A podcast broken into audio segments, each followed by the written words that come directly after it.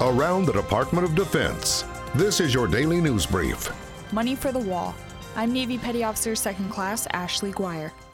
Acting Defense Secretary Patrick Shanahan authorized the commander of the U.S. Army Corps of Engineers to begin planning and executing up to $1 billion in support to the Department of Homeland Security and Customs and Border Protection.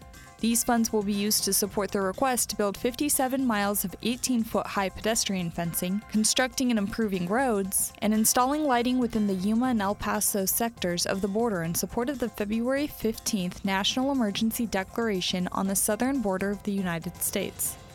The Defense Department has the authority to construct roads and fences and to install lighting to block drug smuggling corridors across international boundaries of the United States in support of counter narcotic activities of the federal law enforcement agencies.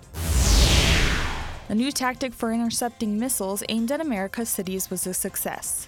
The Pentagon said that a test on Monday appeared to simulate how the United States would defend against an adversary such as North Korea. The test, the first in nearly two years, was conducted over the Pacific Ocean. It fired two interceptors against a mock warhead. The system worked exactly as it was designed to do, Air Force Lieutenant General Samuel A. Greaves, director of the Pentagon's Missile Defense Agency, said in a statement. This test demonstrates that we have a capable, credible deterrent against a very real threat, he added. The new system is intended to boost the success rate by launching multiple interceptors, one to hit the target or knock it off of its trajectory, and the next as a backup, at a single warhead. In Monday's test, the Pentagon said the incoming warhead was destroyed by the first interceptor and that the second went after the largest remnant. The statement said the lead interceptor destroyed the re entry vehicle as it was designed to do. The trailing interceptor, it added, then looked at the debris and remaining objects. Not finding any other mock warheads, it selected the next most lethal object in the debris it could identify and struck that.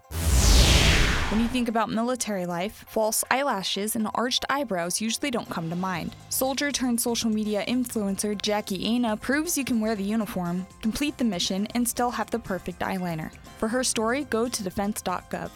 That's your DoD news brief. I'm Navy Petty Officer Second Class Ashley Guire. You can find more stories about your military on defense.gov and by using hashtag KnowYourMil.